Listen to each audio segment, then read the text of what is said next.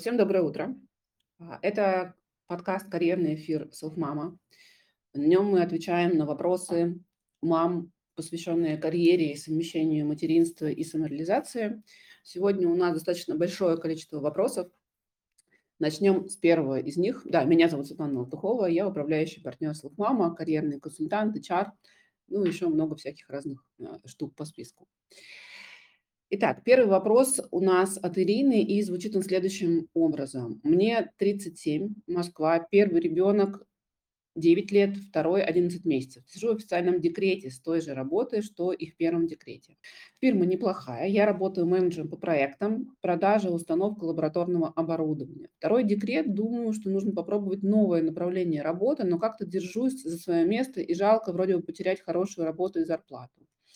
А на ней очень много интересной э, и стрессовой работы. Я уже очень даже устала как раз ко второму декрету.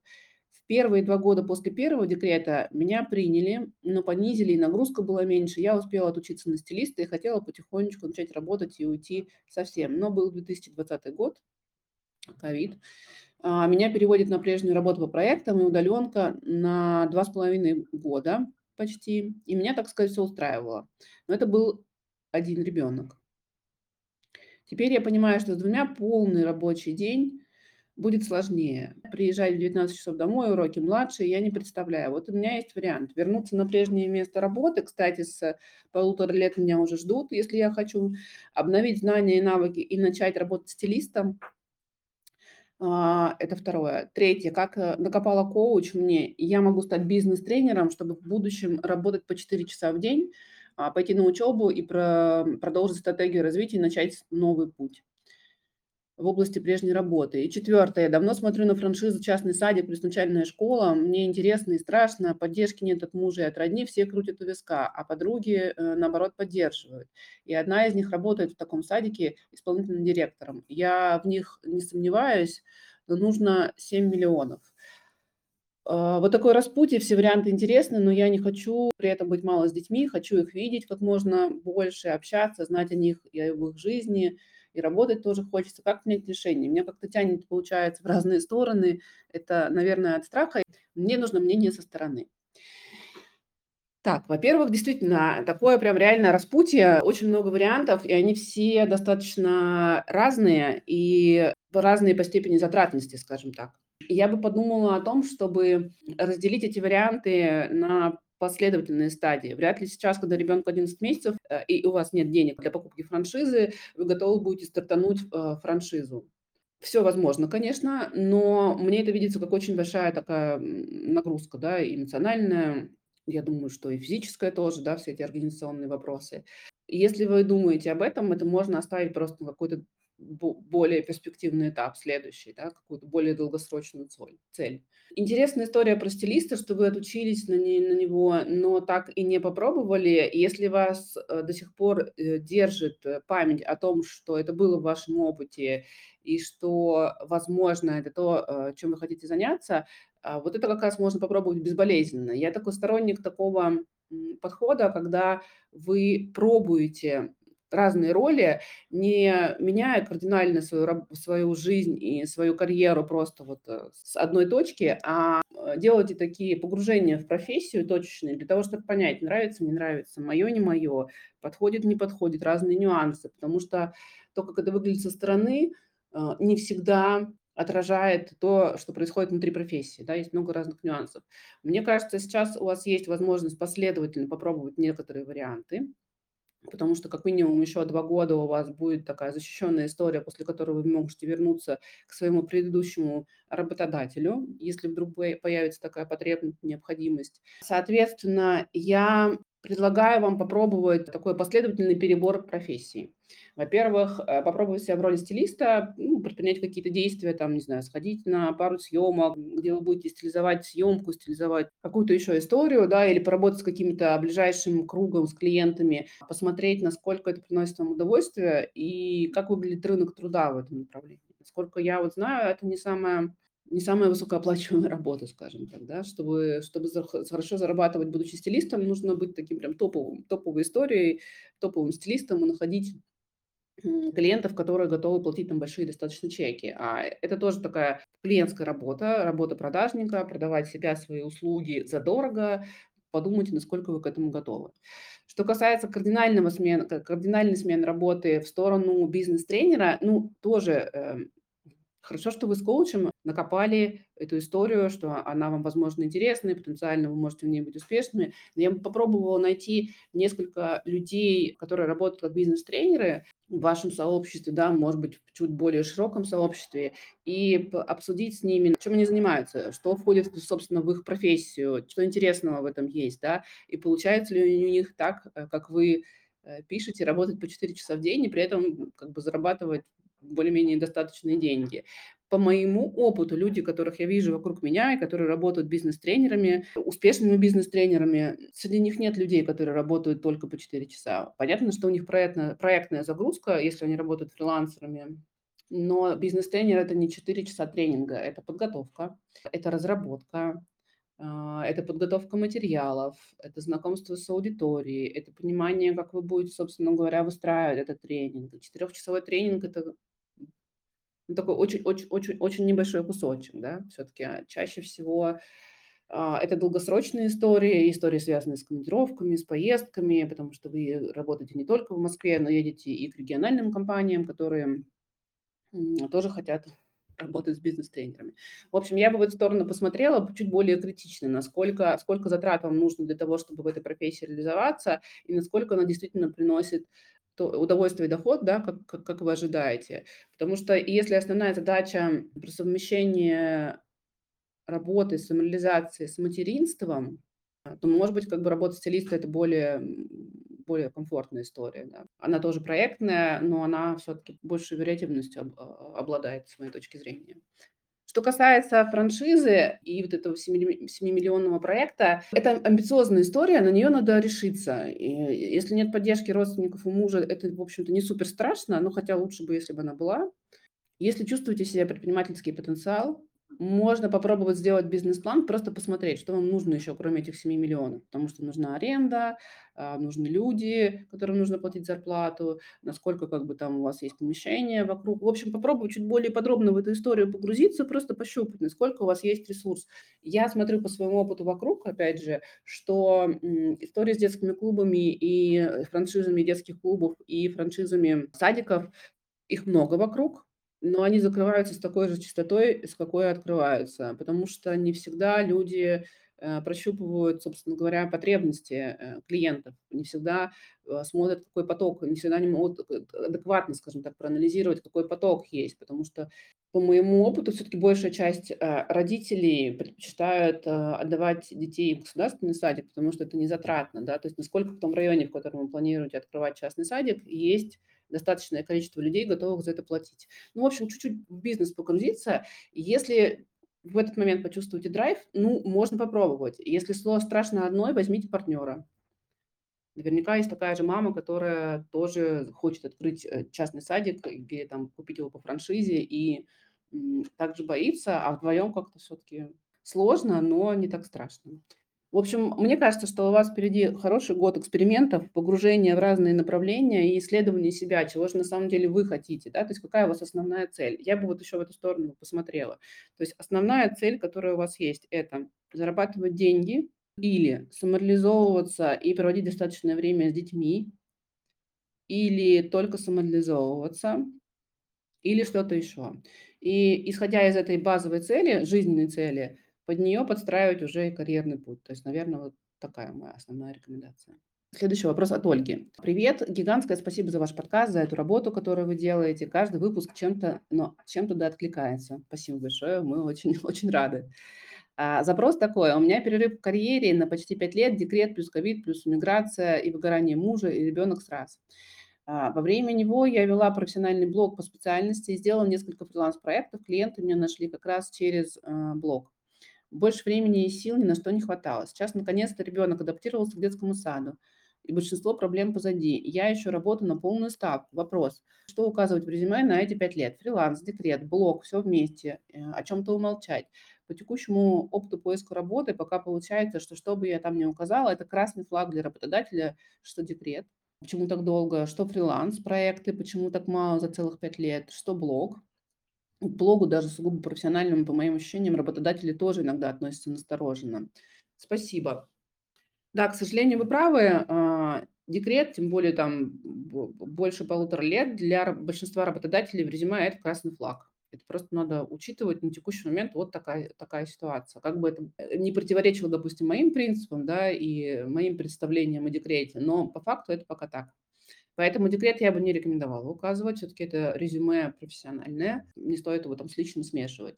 Если мы говорим про фрилансы, то вам не обязательно указывать количество проектов, которые вы сделали за этот период времени. Если мы говорим про резюме, вы можете просто написать, что вы занимались фрилансерской деятельностью в таком-то направлении, не перечисляя какие-то проекты, не указывая какие-то там достижения, что-то еще, просто оставив такую строчку.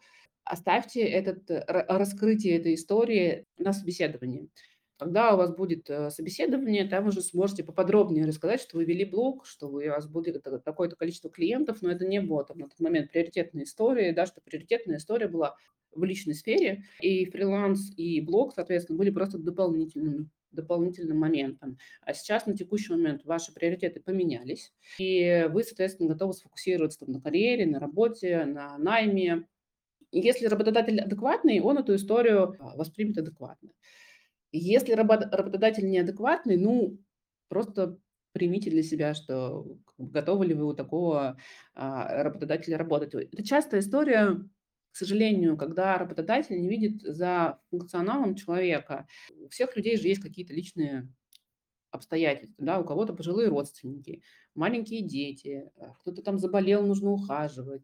А, есть еще какие-то истории, но всем хочется видеть качестве сотрудников людей, которые там не болеют, не, э, не имеют никаких родственников э, проблемных. Ну, в общем, как бы их личная жизнь какая-то стопроцентная прямая, в которой ничего не происходит, и она никак не влияет на тот функционал, который, соответственно, они делают. Вот по прямой, э, вертикально вверх. И ничего с ними там такое на личном фронте не происходит. Но так на самом деле не бывает. Люди, все люди, и у всех есть какие-то нюансы в жизни, да, и многим людям в какой-то момент времени нужно брать перерывы на личные обстоятельства, как бы они ни выглядели.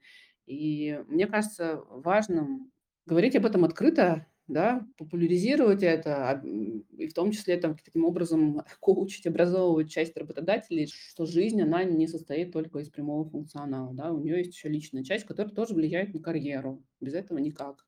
Понятно сейчас, что моя немножко пафосная речь, это скорее такое, э, скорее воззвание, чем руководство к действию, но я рекомендую вам все-таки действительно раскрывать эту историю больше на собеседовании, в резюме оставить такие сухие факты, что был фриланс, да, 5 лет, э, без подробностей, а на собеседовании уже рассказывать там все, что, все, что было в реальности. Следующий вопрос от Анны. Хочу поступить на MBA. А, куда посоветуете в данный момент, Анна? Это прям вот вопрос реально не, не ко мне, потому что я этот рынок не изучала, а, во-первых. Во-вторых, там бывает разная направленность, а, разная специфика. Если вы смотрите MBA в России, можно посмотреть основные базовые вузы РАНХИКС, Вышка, финансовый университет, Сколково, если у вас есть деньги, наверное, МГУ. Не уверена, что у них там есть MBA, но вполне возможно. Если вы смотрите поступление за рубеж, смотрите рейтинги. Есть специальные сайты и компании, которые делают рейтинги MBA-проектов, а, рассказывают, какие есть нюансы в Инсиаде, в Гарварде, еще где-то. Нюансы, связанные с поступлением, нюансы, связанные с теми людьми, которые там учатся, и нюансы, связанные с акцентами, которые дает та или иная программа MBA. Прикольно, я знаю, что многие сейчас смотрят и учатся в, на MBA-проектах в Сингапуре, в Гонконге, в том направлении на Востоке потому что это такая хорошая перспектива для России. Иметь, соответственно, базовое бизнесовое образование с акцентом на восточной культуре. Это тоже такая перспективная история. Так что смотрите разные источники, выбирайте, я тут ничего не могу посоветовать. Марина спрашивает. Добрый день. Понимаю, что на текущем месте работы соцпакет и оплата труда, но не устраивает отсутствие развития, пассивная команда, незаинтересованный руководитель, который толком не понимает, чем я вообще занимаюсь только в общих чертах. Функционал ему в отдел передали э, незадолго до моего выхода из декрета. Я первый человек на этой позиции. До декрета я работала в другом департаменте. При этом от коллег э, из смежных отделов очень позитивная обратная связь относительно моей работы. Такое отношение внутри отдела бьет по мотивации и самооценке. У самой исчезает понимание, что именно полезного я делаю и что вообще умею. Я планирую второй декрет. Насколько корректно при этом искать сейчас новое место работы? С одной стороны, понимаю, что за полгода-год можно много полезного сделать и для собственного развития, и для компании на новом месте. А с другой стороны, не хочется подвести новую команду, так как быстро уйду в декрет. Давайте мы эту историю разделим. С одной стороны, вас не устраивает текущий работодатель, с другой стороны, вы, видимо, в ближайшее время планируете второй декрет. Можно посмотреть, насколько, в принципе, ваше направление, ваш функционал перспективен в данной компании. Не внутри отдела, а в компании в целом. То есть по какой-то причине же вас, вас перераспределили из одного, из одного департамента в другой. Возможно, там какая-то была политическая причина. Посмотрите вокруг, может быть, есть возможность какая-то создать отдельный отдел конкретно под ваш функционал. Может, есть потребность такая внутри компании. Если у вас есть позитивные отзывы со стороны коллег, но при этом не очень позитивные со стороны руководителя, возможно, действительно бизнес-необходимость в том, чтобы выделить ваше направление в отдельный отдел, в отдельный блок, в котором вы будете подчиняться человеку, который не заинтересован, очевидно, да, в, в вашем направлении. Что касается поиска новой компании, новой работы, ну, э, я бы тут не испытывала какого-то чувства вины заранее да, потому что вы пока еще, вы же не устраиваетесь э, в эту компанию беременной, да, это просто ваши какие-то планы, как они реализуются, когда. Придете в эту компанию, возможно, вы поймете, что вам там настолько классно, что вы пока ну, не хотите уходить в декрет, что хотите там еще поработать. Это все очень такая прогностичная история, вернее, малопрогностичная история. Вы не можете точно прям сказать, что я вот э, вот все, там завтра беременную, послезавтра ухожу в декрет. Поэтому я бы 100% посмотрела на рынок труда. Ну, то есть если внутри компании вы понимаете, что нет потенциала для создания отдела, для выхода из-под управления этого человека, для какого-то расширения функционала, посмотрите на рынок труда, что он сейчас предлагает, какие деньги, какие компании, какие условия, какой функционал. Если есть в этом что-то интересное, сходите на собеседование. Собеседование– это уровень переговоров, то есть вы не подписываете никаких документов, контрактов, никому ничего не обещаете, вы просто смотрите на рынок, а рынок смотрит на вас, и работодатель смотрит на вас. Просто сходите, пообщайтесь, а, посмотрите, есть что интересное, и, возможно, как-то ваши планы немного изменятся, или а, вы их там пересмотрите, потому что, мне кажется, построение карьеры вот такое долгосрочное все-таки подразумевает, что вы уходите в декрет из компании, в которую вам хочется вернуться. Во-первых, потому что это будет вас так, ну, стимулировать, скажем так, да, оставаться в контакте с вашей рабочей деятельностью. Во-вторых, а, потому что скорее всего, после второго декрета вы не вернетесь в эту компанию, которая вам некомфортна, и значит, вам нужно будет заново искать э, новую компанию, там, работу и так далее. После выхода из декрета, после перерыва, и это всегда чуточку сложнее, гораздо проще выйти ну, технически гораздо проще выйти в предыдущую в компанию, из которой вы уходили в декрет, там какое-то количество опыта э, наработать, восстановить свои навыки, восстановить вот этот вот э, такой подход к рабочему графику и уже оттуда искать новую работу. Поэтому я вам рекомендую сейчас, если внутри точно развития нет, а, смотреть на рынок и смело искать эту новую работу, держа в голове свой план, но не фиксируясь на нем как на единственное возможное. Да? Все может подвинуться, поменяться и измениться. А если у вас будет классная работа, если они будут готовы к гибкому графику, если они готовы будут какой-то частичной занятости, вполне возможно, что вы и в декрете можете а, продолжать работать да, в каком-то формате, оставаться в контакте с этой компанией и прекрасно строить свою карьеру в перспективе. Следующий вопрос от Татьяны. Здравствуйте, Светлана. Я уже задавала вопросы. Благодарю вас за ответы. Уникально, что вы даете рекомендации с полным пониманием жизни женщины с ребенком. Да, это так. Даже женщин, женщин с многими детьми, скорее так. Двигаюсь к поиску работы, пишу резюме, выясняю, какую работу хочу, делаю анализ рынка. Меня очень зацепила тема с карьерной целью, планом. Хочу знать, куда иду, шаги, ресурсы, срок. А, интуитивно понимаю, что мне до цели лет 7 или 10, если рожу второго, и что это три карьерных шага. Ближайший шаг отлично понимаю, но саму цель шаги 2 и 3 не вижу. Почему так может быть? Как убрать стену блок? Все, что хотела до беременности, я на 90% достигла. Плана не было, и поэтому времени достижения э, заняли слишком много. Благодарю. Возможно, не смогу быть на записи подкаста, но ваш ответ мне очень важен. Татьяна, как бы эта история правда про то, что вот такие долгосрочные цели, к моему большому сожалению, нас не учат ни в школе, ни в университете ставить. Э, и, э, как бы у большинства людей, э, я могу говорить только про Россию, потому что не знаю, как там в этом мире происходит, нет такого навыка, да, ставить долгосрочные цели. А это правда навык. Поэтому я вам рекомендую здесь все-таки попробовать обратиться к коучу, карьерному консультанту, к внешнему третьему, возможно, к психотерапевту, если у него есть такая бизнес-направленность, потому что у этих людей есть инструменты, которые помогут вам сфокусироваться именно вот на этой долгосрочной цели.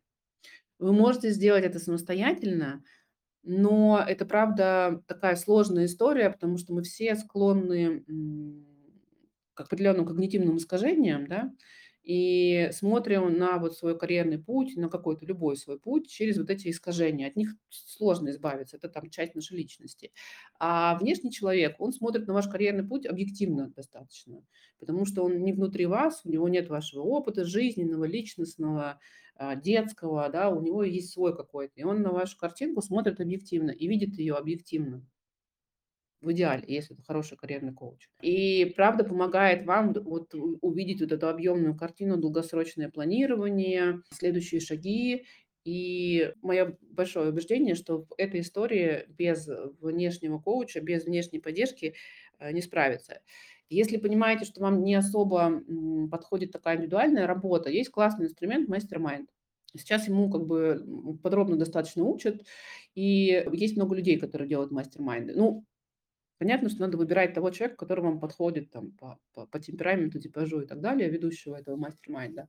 По большому счету, mastermind – это такое сообщество людей, которые приходят за одной целью, и они вот так между собой обмениваются информацией, такая, как бы, есть такое понимание, э, генер, генеративный диалог да, между ними происходит. То есть они, когда в этом диалоге рождают новые смыслы, новые идеи, смотрят на каждый, на ситуацию другого со своим фокусом а, и поддерживают. И вот в этой истории тоже часто можно выстроить вот эту свою стратегию карьерную стратегию, да, или личную стратегию, как раз через инструменты мастер-майнда. Это прикольная штука, она позволяет переопылиться с опытом других людей, в очень сокращенном таком формате и выстроить, соответственно, и увидеть свой, свой, свой путь по другими фокусами. А, в общем, моя основная рекомендация. Вам нужен третий, вам нужен внешний другой, об которого вы будете думать. Это может быть мастер-майнд, это может быть коуч, это может быть карьерный консультант, это может быть бизнес-психотерапевт, если есть такая опция. То есть тот человек, который отзеркалит вам ваши мысли и покажет, как можно выстроить эти шаги второй, третий там, или более долгосрочную историю с учетом вашей индивидуальной ситуации. Главное найти правильного помогающего специалиста, и тогда это, эта история с блоком э, снимется.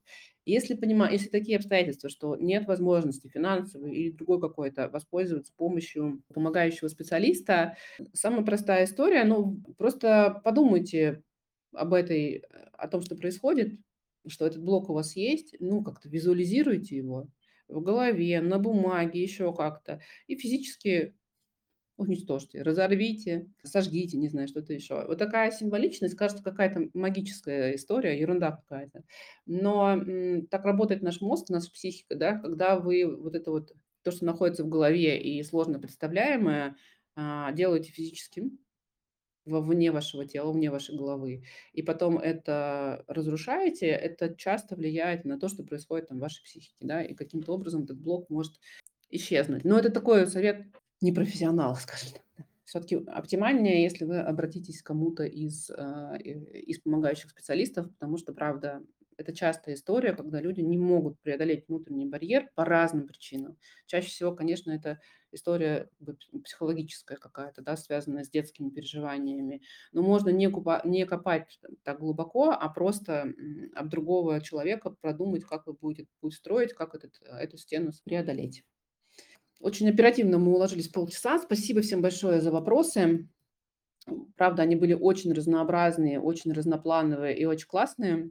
По-прежнему я призываю вас писать свои вопросы, делиться нашей формой с вопросами своими друзьями и коллегами, рассказывать о нашем подкасте побольше. У нас уже почти 100 подписчиков на Яндекс Музыке и какое-то приличное количество на Apple Музыке. Круто, если о нашем подкасте узнает как можно больше людей. Спасибо всем за этот подкаст, хороших выходных и удачи.